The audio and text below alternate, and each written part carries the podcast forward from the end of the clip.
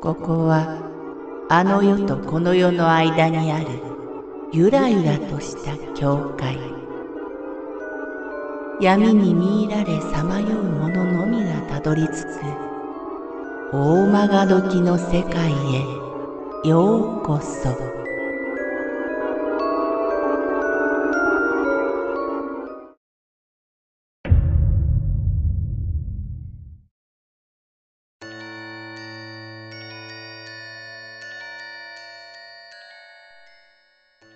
誘いに来る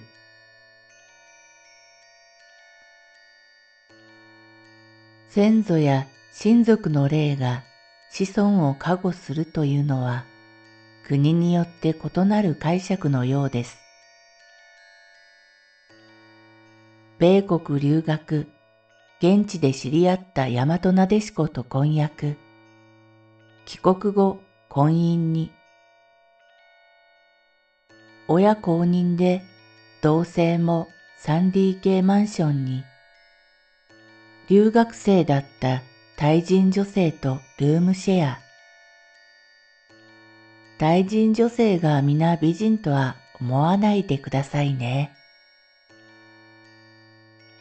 ある休日、我が家は他の留学生のたまり場になり、ワイワイガヤガヤやっておりますと、彼女の部屋から物音がしてきました。今頃起きて、と思う正午。ところが30分後、彼女とその友人が玄関から帰宅。一斉に顔を見合わせる私たちは、皆不可解と顔に現れておりました。彼女もそのことに気づき、婚約者に尋ね、話を聞き終わる頃には真っ青。彼女が早朝出かけていたのは、おじいさんの訃報が届き、大学へ行っていたからです。さて、怪奇現象はここから始まりました。婚約者が誰かに見られているようで怖いと言います。確かに姿なき視線を私も感じておりましたが、大丈夫と安心させようとしました。ところが不快感は日に日に大きく、入浴は風もないのにシャワーカーテンが揺れ、リビングではいつまでも消えぬタバコの煙が天井まで一本の線を描きます。気配はますます強まり、婚約者は一人でトイレも入浴もできぬありさま。その挙句、キッチンへ出向いた私は、背後に人の気配と耳元に呼吸音を感じました。でも、婚約者のいたずらだろうと勘違いし、逆に脅かしてやろうと、わと言って振り向けば、そこは誰もいない空間。慌てて自室へ逃げ込みました。その頃には訪問する友人の足元をのき、なぜかと問いただせば、言わなかったけど、と皆同じ体験をしており、中には体調を崩す者まで。そして夜な夜な彼女の部屋から聞こえるお経の声。当初、おじいさんの冥福を祈っているんだなと思っていたのですが、なんだか必死です。我慢の限界に、どうして？と聞いてみると、思いもよらぬ返答が返ってきました。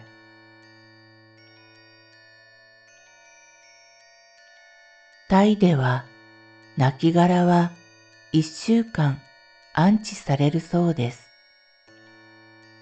そしてその間、一人であの世に行くのは寂しいと連れ添いを誘いに訪れるというのです。ば、バカ野郎そんな大切なことは先に言え思わず怒鳴りたくなる気持ち、ご理解いただけるでしょうか。しかも話はここで終わりませんでした。翌朝、大学に授業に出かけようと外に出た二人。駐車場から何気なく彼女の部屋を見上げたところ、ああ霊感の違いからでしょうか。婚約者の目には窓に浮かぶ真っ白な影。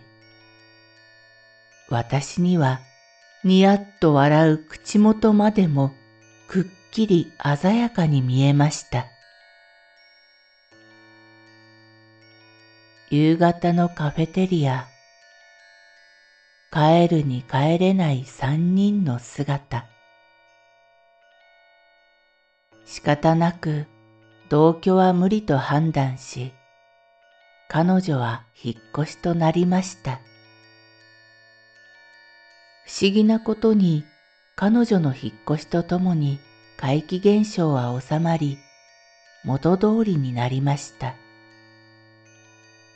ただ、唯一彼女が使っていた部屋だけは真夏にもかかわらずクーラー不要の冷え込みは続いていました。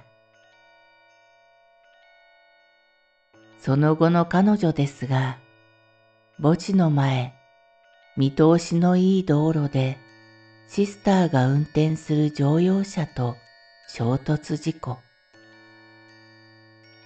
彼女曰く、何かがハンドルを。私はそれ以上聞きたくないと遮りました。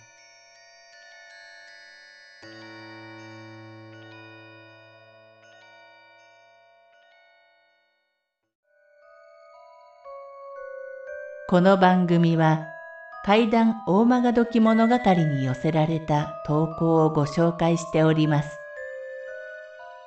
大曲どき物語無料メールマガジンは月3回発行。怪談系では日本一の2万人を超す読者が毎回震えています。ぜひご登録ください。